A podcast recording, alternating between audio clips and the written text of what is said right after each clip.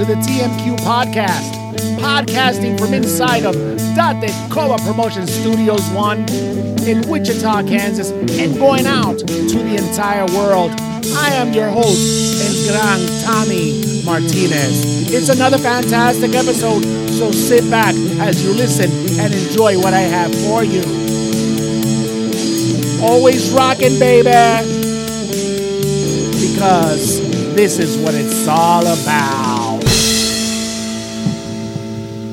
Yes, I'm back. Season one, episode number three, and happy 2024. Hoping you had a great Christmas holiday. I just got back from Puerto Rico, actually earlier this month. You know, I'm good. I got back. I enjoyed the sun. I enjoyed the fun. Had a great time with my family and friends. When we returned, there were some days that were like below negative two. That's nuts. But I got back just in time. I didn't get delayed or anything like that. So I'm going to call that a success. And without any further delay, how about we just jump right into it? Didn't get tail, but you did get mail. Yeah, it's email time finally got a few emails that are worth mentioning here on the podcast, on the TMQ podcast. Metallica Sunday School Lesson. That was the title of the email. And it comes from this dude called Willie. he writes Tommy, when I listened to your first podcast that you spoke about Metallica and their song Creeping Death, I thought about it while I was at church. I felt so conflicted. Then he goes on to this bullshit about how uh, sacrilegious I am, yada, yada, yada. And I'm not going to read the rest of this shit. Well, Mr. Willie, thank you. Number one, for the email. Number two, for judging me. Wait a minute, what's that? My, I think there's somebody at my front door, but eh, my wife's here. She can take care of it. It's probably Jehovah's Witnesses anyway. Number three, you can take the information that I provided and uh, make it uh, whatever you want to make it. Metallica's interpretation of a biblical recount is no different than anybody else's. Let's be honest for a minute. We all know the Old Testament of the Bible has a lot of stories about war and death and things of this nature. I'm going to go a little further here and say that story about the plagues that God thrusted upon Egypt, especially that one about killing their firstborn sons, is not allegory. By all historical accounts, that shit happened. Do you want them to sugarcoat that? Who's to say somebody listening to that Metallica song hears that and shits their pants and goes running to the church and converts? God works in mysterious ways. Listen, Willie, if I were you, I'd go and confess. That's all I'm saying. Didn't get tail, but you did get mail.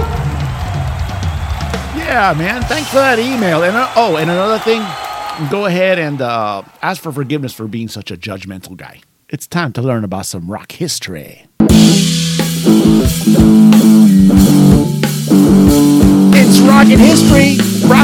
The pages of History.com, TodayInMusic.com, SongFactsHistory.com, and ClassicBands.com.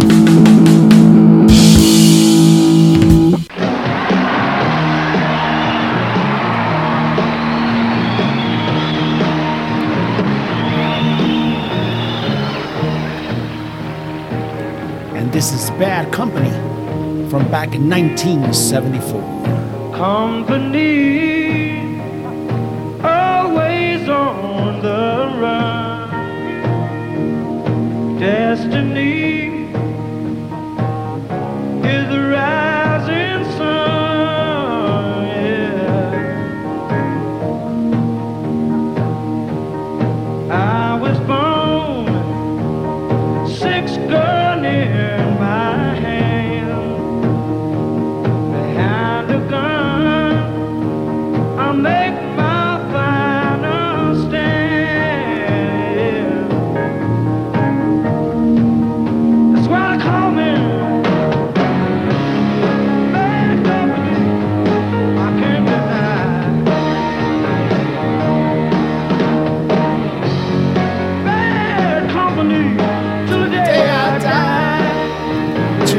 that I die, baby. Yeah, Bad Company, one of my favorite bands. Don't get to speak a lot about Bad Company here. I don't know why. I like to say that I believe we uh, did rock steady in lyrics that'll blow your mind about maybe maybe two years ago, maybe a year and a half ago. You might want to check that podcast out. It was pretty good. One of my favorite songs from Bad Company is Rock Steady. But, you know, obviously, uh, this first album, Bad Company, their eponymous debut album, was just absolutely out of this world. One of the first supergroups that really make a really huge impact.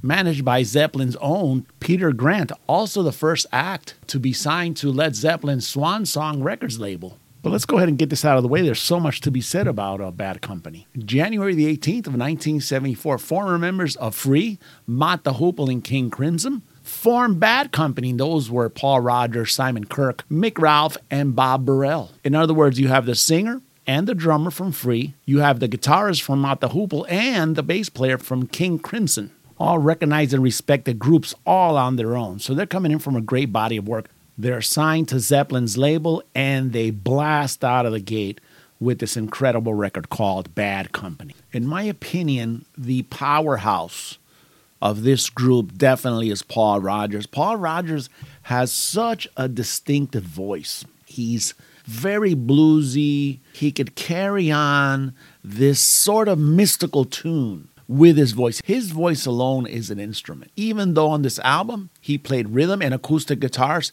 the piano, and the tambourine. People knew Paul Rodgers from Free. Now, if you know a little bit about the 70s rock and roll, you've heard this song a bazillion times, which is All Right Now. It was a big hit, still on heavy rotation on rock radio.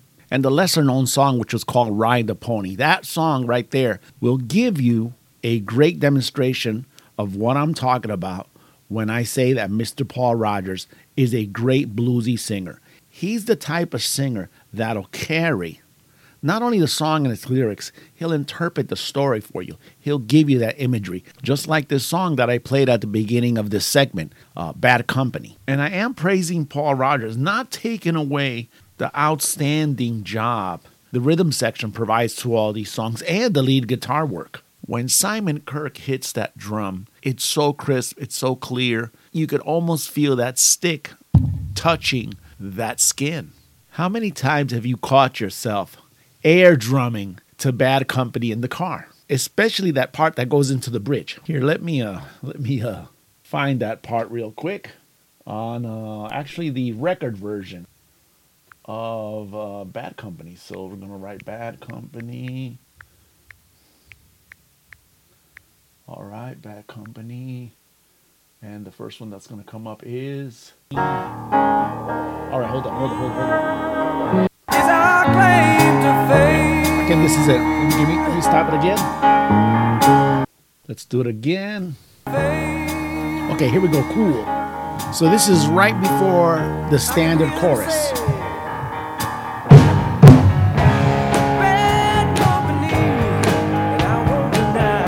It's perfect timing. It's right before everything blows up. It goes into a small bridge, and then it goes into the guitar solo,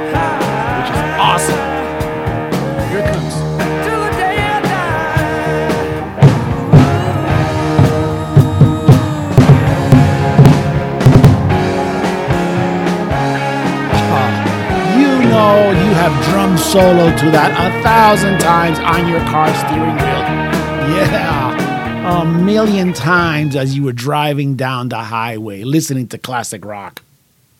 That period of music was a kind of a strange era for rock and roll. You're coming off the folky stuff, you're coming off of the hippie stuff from the 70s, and all of a sudden you have these bands like the Allman Brothers, the Marshall Tucker Band, of course Free, Tom Petty and the Heartbreakers, Neil Young, all kind of storytelling kind of songs, groups that create that kind of uh, movie in your head. And these guys from Swan Song Records have this great idea to bring these other guys together from all these other groups and make bad company. And here's a quick factoid I want to leave you with. Lynyrd Skynyrd, Stevie Van Zandt, wait a minute, hold up. Excuse me, Ronnie Van Zant. I'm confusing my Van Zants here. In fact, was a great Allman Brothers fan, and I saw this in a documentary not too long ago. But he modeled a lot of his singing, a lot of his style, a lot of his storytelling kind of music, and the way he would write from Paul Rodgers. He was a huge Paul Rodgers fan. See, I always thought he was kind of like a, you know, a junior Gregg Allman, when in fact he was following a guy that he was a big fan of and the way he did things, which was Mr. Paul Rodgers. That's that's a pretty cool story. Being that the guys from Lynyrd Skynyrd, especially Ronnie Van Zant, were a bunch of rednecks from Florida, and Mr. Paul Rogers was an Englishman who just so happened to love American blues. And before you send me a stupid email about me calling a Lynyrd Skynyrd rednecks, uh, I'm just quoting what they call themselves. Anyway, yeah, bad company. Check them out.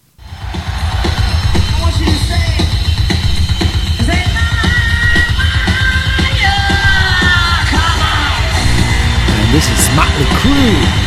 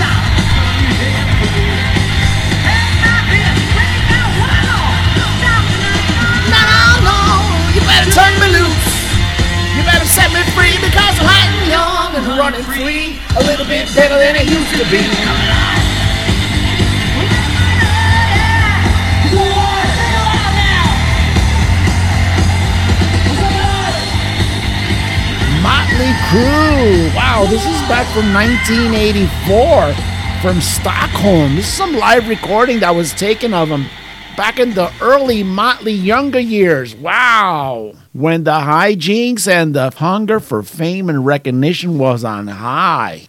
Before polished production. Nice. When you could go to a rock show and not have it timed or perfect or synchronized with whatever the production team was telling them what to do. Oh, wow. That's actually my Motley Crue. I actually saw Motley Crue live back in February of 1984. I've told this story about a million times because I just won't forget it ever. They opened up for Ozzy. Wow, yeah. January 17th, 1981, the birth of Motley Crue. And what better way to have started off but with one of their greatest songs, at least the one that I really love, which is Live Wire, off of their novice album, Too Fast for Love. I think I still have a cassette tape of that. We've busted out Motley Crue numerous times here, and I think we're more upset than anything that Motley Crue has just kind of died out. This Motley version that I love so much just doesn't exist no more. You know, in modern times, I get it. The shows have to be more polished, etc., etc. With age, obviously, things change, and you want to give the public these almost perfect shows because these things are super expensive but you know honestly sometimes you you compromise your artistic integrity and you let down a lot of fans i for one don't mind the fuck ups on shows it should be expected i think if you practice any kind of art form be it painting whatever it may be and in this case playing instruments th- that's super hard to get to the professional level of proficiency that you need to go out there and do a show. And in all fairness to Motley Crue, it's not just them. There's a lot of acts out there that are doing the same thing. It kind of stinks. We're freaking human beings. Let me get off my soapbox. Uh, Motley Crue. January the 17th of 1981, heavy metal history was made when bass guitarist Nikki Sixx left the band London to begin rehearsals with drummer Tommy Lee and singer guitarist Greg Leon, effectively marking the beginning of Motley Crue. While Leon would depart within months, the group eventually cemented their legendary lineup with vocalist Vince Neil and guitarist Mick Mars. Fame would be their next stop as they went on to be one of the most successful bands of their genre. I agree with that. I obviously grew up in the heyday of 1980s quote unquote heavy metal. I actually lived that shit where if you were going to go to a show, you usually buy general admission tickets because that was the ticket that was available. Not only that, you'd have to get up really early that day if you wanted to get a great seat within the stadium because you and your buddies were broke. We weren't VIPs, any of that stuff. But, you know, again, I mean, I was in the army. I was a really young guy, and we had a great time doing that. We just hang out all day as close to the doors as we could. You'd wait all day. And when they'd open those doors, I don't know, five, six o'clock, you're doing the mad dash. I tried to stay away from the front as much as I could. I usually would go onto the first side uh, seats as close to the front as I could get. Usually stage right. You know, from that vantage point, you could see the band, the fan turmoil, the fights, the chicks that flash their boobies, all those good things. A lot of times it was two opening acts, and that's how I got to see Motley Crue for the first time. Then later on, I don't want to say about uh, a couple of years later, maybe four or five years later, I saw them as a main act. A bigger show, a lot of their cemented antics, their classical stuff like Tommy Lee's Flying Drums, which is a staple of that show, and a slew of great rock and roll songs. I even saw them in St. Louis when they did the Dr. Feelgood record from start to finish. That was, I want to say, uh, late first decade of the 2000s. I was so blown away by this huge, I mean, gigantic bass drum that Tommy Lee had. That was super cool.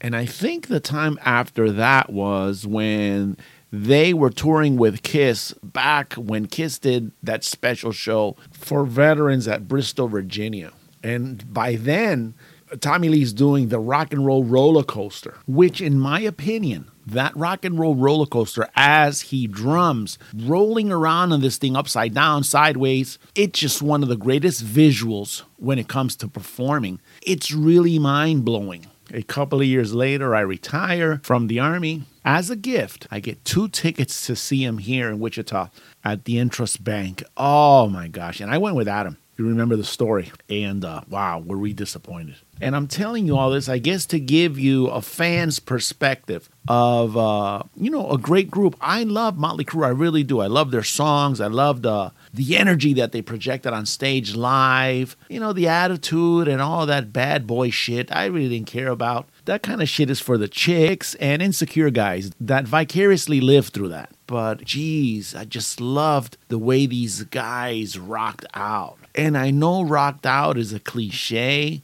but if you were going to apply it, you definitely would have applied it to the early Motley Crue. They were touring on the strength of that first album of theirs, Too Fast for Love, which had, again, Live Wire, Merry Go Round, Stick to Your Guns, Public Enemy Number One, Piece of Your Action, Come On and Dance, Take Me to the Top, Starry Eyes, Too Fast for Love. I know internally, me, subconsciously, I could tell you what song that is in the first couple of seconds. I don't even think I even need a couple of seconds. The title track alone.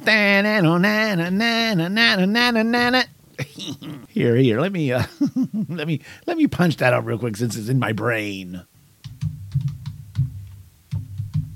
There you go.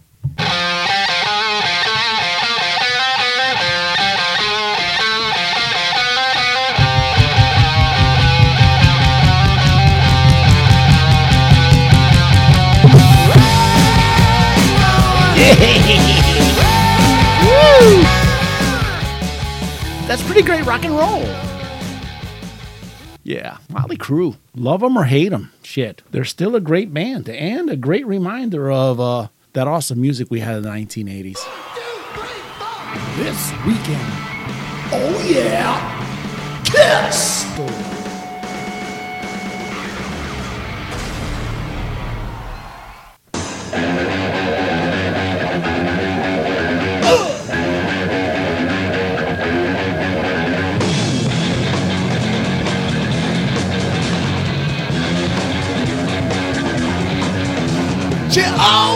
Be there trying to grab a hold. She thought she knew me, but she didn't know that I was sad and wanted her to go.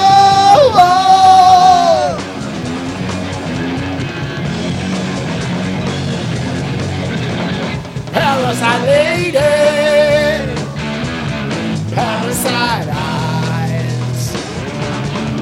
Parasite lady. No need to cry. This is my. Yeah, yeah, yeah, yeah. Oh. Ooh, man, Kiss's Parasite.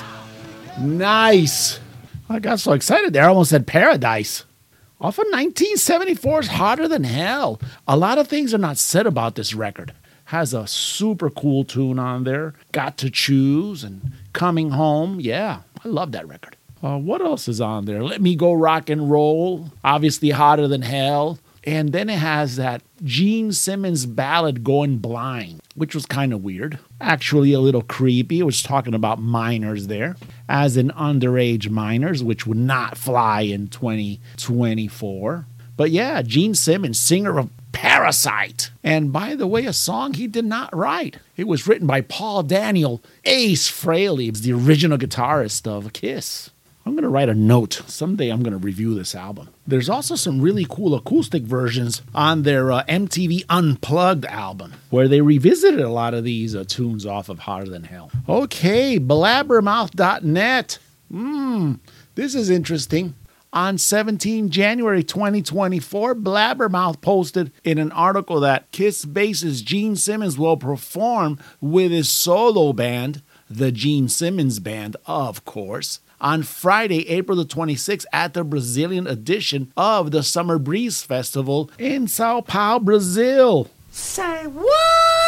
You heard me. That's right, the same Gene Simmons that was all teary eyed back at the Madison Square Garden when the Kiss farewell tour ended. The real question here is who's surprised? And uh, just for those people out there that are not that attuned to this kind of news, or who are going to start saying immediately that this is some ploy to make more money, which I never doubt. I mean, come on, it's Gene Simmons. Let's give him the benefit of the doubt. And I'm going to go with this angle. Not too long ago, Kirk Hammett of Metallica gave an interview speaking about not ever stopping from touring or playing the guitar. And I'm going to go ahead and paraphrase what I remember from that interview, but it basically said, You don't stop doing something that you love out of the clear blue or just because you decided to retire from a job that you had. That's a job. Playing rock and roll for these guys and all these stadiums, all these tours, even in the smaller clubs, they earn a living from it. But to do so, they must have some ability. They have a talent. It's a talent. It's inside of them. They have to express it somehow. You just don't shut that off. There's not a switch to turn off your innate, God given talent to express yourself. It doesn't work like that. You all know if you listen to me podcasting for a while, I'm a retired Army veteran. I served my nation for a very long time. That's in me. That was part of me during my entire adult life. The abilities, the skills that I learned just didn't get shut off. Translate this to any kind of employment or career. What you learned to do there, what you did, isn't just going to go away. It's going to be with you until probably the day you die. That's why some people just lose their minds when they retire. And they had to find something to do. Fast forward to today, Gene Simmons is going to Brazil, even though he's retired from Kiss. How cool is that? Now, this isn't something new that Gene just pulled out of his fire breathing ass. Not too long ago, Gene was touring the nation with his Vault tour, which was that $3,000 safe he was selling that had some Gene Simmons material inside of it. He also toured the nation with a band that he had put together. And if you remember any kind of podcast lore coming from yours truly, you're going to remember my story about when I was on stage singing with Gene Simmons. I was at one of those shows. In this interview he had in Blabbermouth, he says that six years ago, doing these smaller concert halls, which hold a thousand or three thousand people, means they get filled up with really die-hard fans. And it goes on to say by the end of the show, he gets as many people as he can on stage to join in on the fun. So it just naturally progressed to them even headlining tours in Europe somewhere. You can check out the whole interview. I'm going to go ahead and post a link to the description of this podcast. It's pretty cool. He talks about other artists that are up there in age and they're touring and they could still do it because they're not running around on stage with 50 or 60 pounds worth of costume like uh, Kiss does it. Gene Simmons never disappoints when he's being interviewed. I'll tell you that much. Now, before I end this segment, I'm going to go ahead and mention something that happened while I was on vacation. That so happens to be Kiss related. My nephew Luigi and his wife Luisa were both at this Three Kings festival that I attended. And Luigi pulls out this picture that they found at this house that they bought in Pennsylvania and we're renovating it. I think something like that. It doesn't matter. Back to the picture. I'm going to describe this picture as best I can. It's old, it's fuzzy, maybe 1970s, 1980s. It has this chick with long hair laughing her head off, and she's in the arms of this guy who has the Kiss Demon makeup on, i.e., the makeup of Gene Simmons' demon persona. They were photographed in profile pose, i.e., they were sideways. Now, the guy didn't have a shirt on, and his tongue was sticking way out there, Gene Simmons style. Quick side note I'm going to try to upload it to the description of this podcast. I don't know how to do that, but I'm going to give it a shot. Moving on. My nephew Luigi says, Take a look and give me your opinion. Do you really think this is Gene Simmons? Now, when I saw this photograph, I got excited. I had a bunch of questions like, How long have you had this? Do you think I can get a copy? Then I calmed down. I looked at it for a bit and I really couldn't make it out. At least not there. There's a lot of noise. There was a bunch of people. So, between my excitement over this discovery my nephew had and the confusion that was going on around me, I said, listen, I'll just take a copy of it, find me a few Gene Simmons photographs online, at least profile wise, and I'll do a cross comparison. You know, more forensically. I guess I didn't want my rock and roll credibility to be compromised, like on the spot. This was very important. If Luigi had this picture for that long and waiting to run into me, it was important to him too. and to shorten this very long story, when I came back to Kansas and everything calmed down, I did just that. I downloaded a few sideways pictures of Gene Simmons, did the cross comparison, and came to the conclusion that it wasn't him. The tongue just wasn't long enough. It was a really good Gene Simmons lookalike, though. And by the way, just so I could get a second opinion on my conclusion, I emailed a picture to Adam. And I'm going to read his response. Adam says, My guess is a Kiss fan doing a little role play. If your opinion differs, I could be convinced you are the expert. Well, thanks, Adam. Shit. Of course. I want to thank my nephew Luigi, his wife Luisa, and their family. want to shout out to them. Thanks for this opportunity. Gave me some cool content for this segment of the TMQ podcast. Available on Spotify, Google Play, Apple Podcast app, etc. And also to add a new title to my resume, Tommy Martinez, Kiss Museum Curator.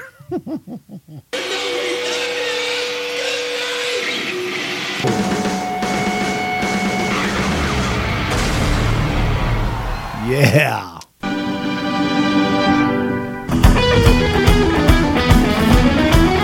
Now it's time for hashtag what the frijoles.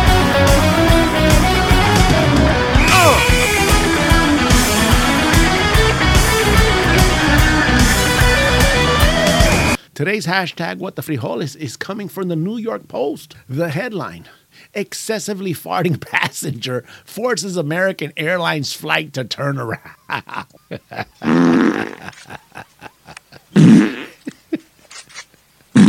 you know when I first when I first read this, I thought it was like the Weekly World News or something like that, but it came from the New York Post. Actually, a friend of mine, Ricky, sent it to me. I couldn't believe it. Stop it already. We haven't got to the story yet.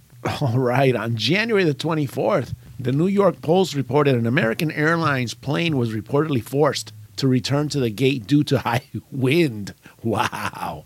A disgruntled passenger smelly farts.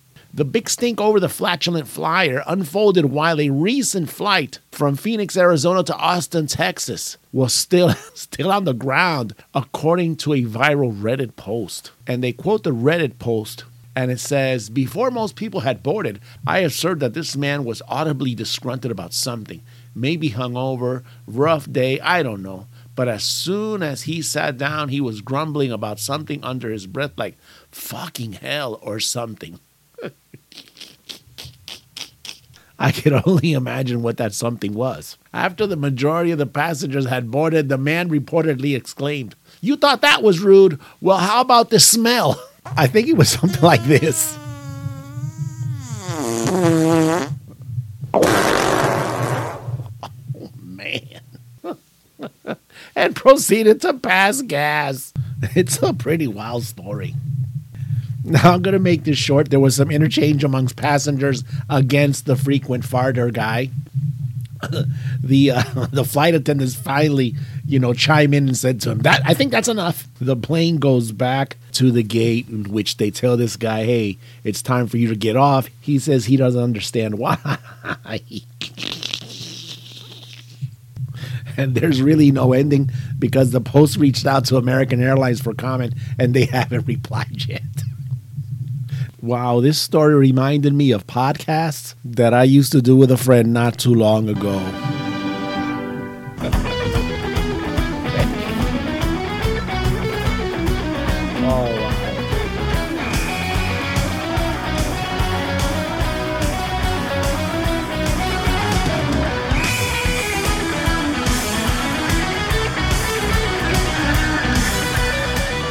Let's start wrapping this up and heading on home with the rock news.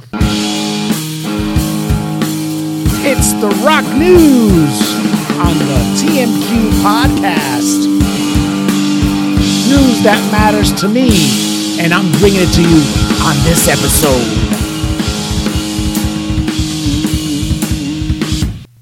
My voice is kind of like uh, heading south on me. My wife's been sick.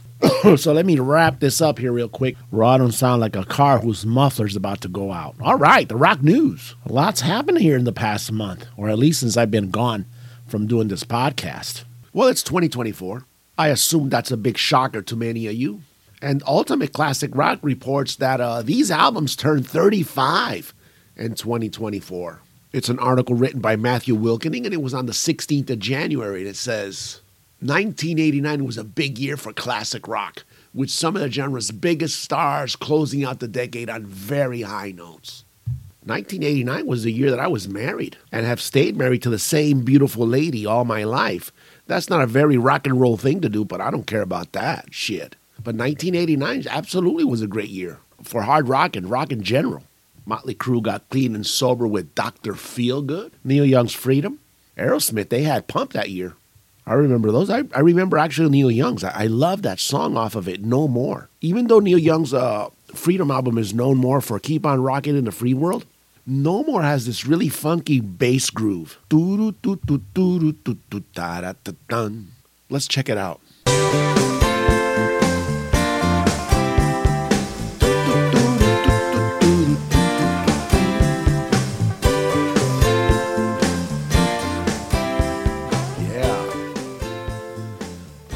Give it a shot. No more. See, that's my problem. I run into these news stories, and all of a sudden, all these flashbacks start happening inside of my head. Especially shit that I thought was cool. You know, shit, 35 years ago, that's nuts. Oh, wow, I just realized I'm going to have uh, 35 years of blissful marriage to my beautiful wife this year. Makes this time even cooler. I have something in common with these records. okay, let's see some of these albums on this list. Let's hope I don't flashback too much. First one is Skid Row. Youth Gone Wild, 18 and Life, and of course, I Remember You. That was a super power ballad. Warrant's on here with their Dirty, Rotten, Filthy, Stinking Rich album. Tom Petty, Full Moon Fever. Yeah, that was a great album. Oh, wow. Now, here's a massive album right here The Cult, Sonic Temple. This album was actually produced by Bob Rock. That's why it's so massive. That album just captivated the entire band and Ian Astbury's voice on that song, on that signature song, Fire Woman. If you were a fan of The Cult, which I think is an underrated band, but still, their bluesy, balls to the wall sound. Wow, yeah. The Eagles' Don Henley and his solo project, The End of the Innocence, is on this list. Nirvana's Bleach was released in 1989. That's the uh, precursor to Nevermind. The Chili Peppers' Mother's Milk was released in 1989. Soundgarden's second album, Louder Than Love, that was released in 1989. So we could already start seeing the Seattle scene creeping in to what would set the stage for that grunge dominance in the early 90s. And here's a quick note on this album. This album actually served as inspiration to both Metallica and Guns N' Roses on some of their later songs. So this is kind of a really big deal album. And if you listen to Loud Love and you hear that eerie guitar, then that really cool bass groove along with the drums, you could see that's already what Soundgarden was going to be providing in the future on many very cool albums and songs that they released under the leadership and guidance and songwriting of Chris Cornell and all his other various projects. Both Ace Frehley and Kiss released a record that year. Ace with Trouble Walking and Kiss with Hot in the Shade. Rush released Presto. That was a good one for the fans. It was guitar heavy. Here's a huge one Whitesnake, Slip of the Tongue. Excellent album. When it comes to, uh, let's say, pop metal, yeah. You go to those shows and you would see those chicks dancing and jumping and bouncing up and down. Nice. Anyway, there's some more here that I didn't mention for uh, the obvious reasons that I didn't think they were that good. Music, like all art forms, is subjective. What's good for me may not be good for you, right? So you can use that link on uh, the description. And go to Ultimate Classic Rock and check out the list for yourself. Maybe drop me a note. Next up is uh, an article in Loudwire about moshing. And it's titled How Fans Explain Moshing to People Who Don't Know What It Is. Written by a Chad Childers. And it starts off with How would you describe a mosh pit to the uninitiated? That was a question posed within the metalcore thread on Reddit. Man, I'm going to have to get on this Reddit thing. And the answers provided were a mix of surprisingly insightful and humorous as well. Now, I'm going to assume some of the listeners of this podcast don't know what a mosh pit is. So before I go into some of these responses to this thread, I'm going to tell you what I've seen in person regarding mosh pits. It's a bunch of dudes, mainly white guys, running around in a circle, bumping into each other. And when I say bumping, I'm being very light. They're actually trying to inflict some kind of damage to each other while they're listening to really fast, thrashy kind of metal which is usually the music that you mosh to. So that would be Slayer, Megadeth, Anthrax, a lot of that death metal from Europe. There's a lot of moshing there. Early Metallica. I say earlier because the last two Metallica shows that I went to, I didn't see a lot of moshing because moshing is also encouraged by the band as they play. It also usually occurs in what would be known as the pit. That's an area ground level to the stage. And if you need a visual for it, imagine yourself, you're right above that crowd, and you see a whirlpool of people just spinning around in a circle, punching each other, shoving each other, going crazy on each other as this really fast and super loud metal is playing. Now let's look at some of these responses. One says, haphazard dancing, where you forget yourself and happen to bump into people, also agreeable to this. It's in a circle, so participation is voluntary. If anyone falls, pick them up. Mind your head. Wow, that's courteous. Here's another response fake fighting for a group of rowdy friends, like how me and my buds used to practice WWE moves on each other. And yet another response. Mosh pits are easy to explain. The music goes heavy and everyone spins in a circle, hopefully opening up a portal that will allow the devil to rise up through the concert himself and channel this energy into the band. Yeech! The most interesting thing about this article is that mosh pit itself, the word, made itself into the Merriam Webster dictionary. And Merriam Webster says it's a noun, and it defines it as an area in front of the stage where very physical and rough dancing takes place at a rock concert. Hmm, dancing, they say? I thought dancing is where you spin around the ladies and you see them move in front of you to exotic beats, at least from my point of view. It also says that the word mosh pit was first used in 1988.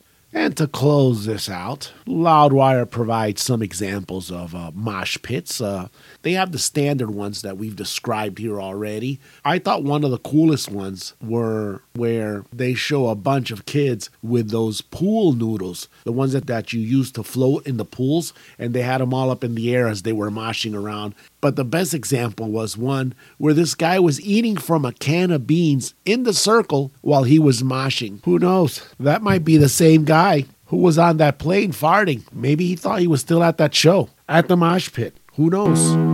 Oh, there's my cue, ladies and gentlemen. You know what that means? It's time to close out and end my podcast. But not without giving you some really cool music. Created by yours truly, ladies and gentlemen. Here we go!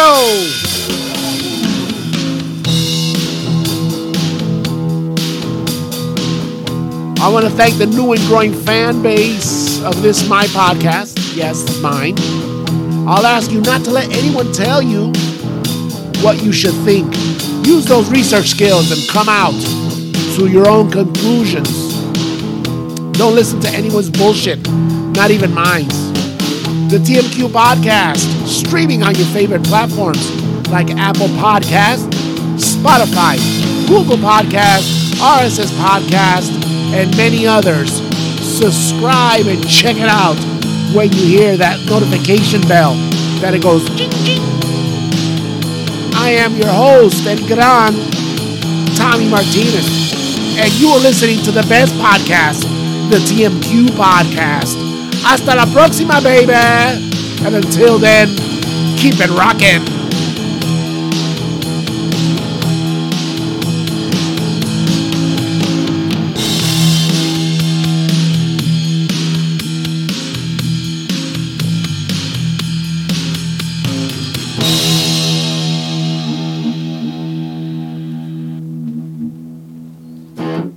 Goa Promotions 2024.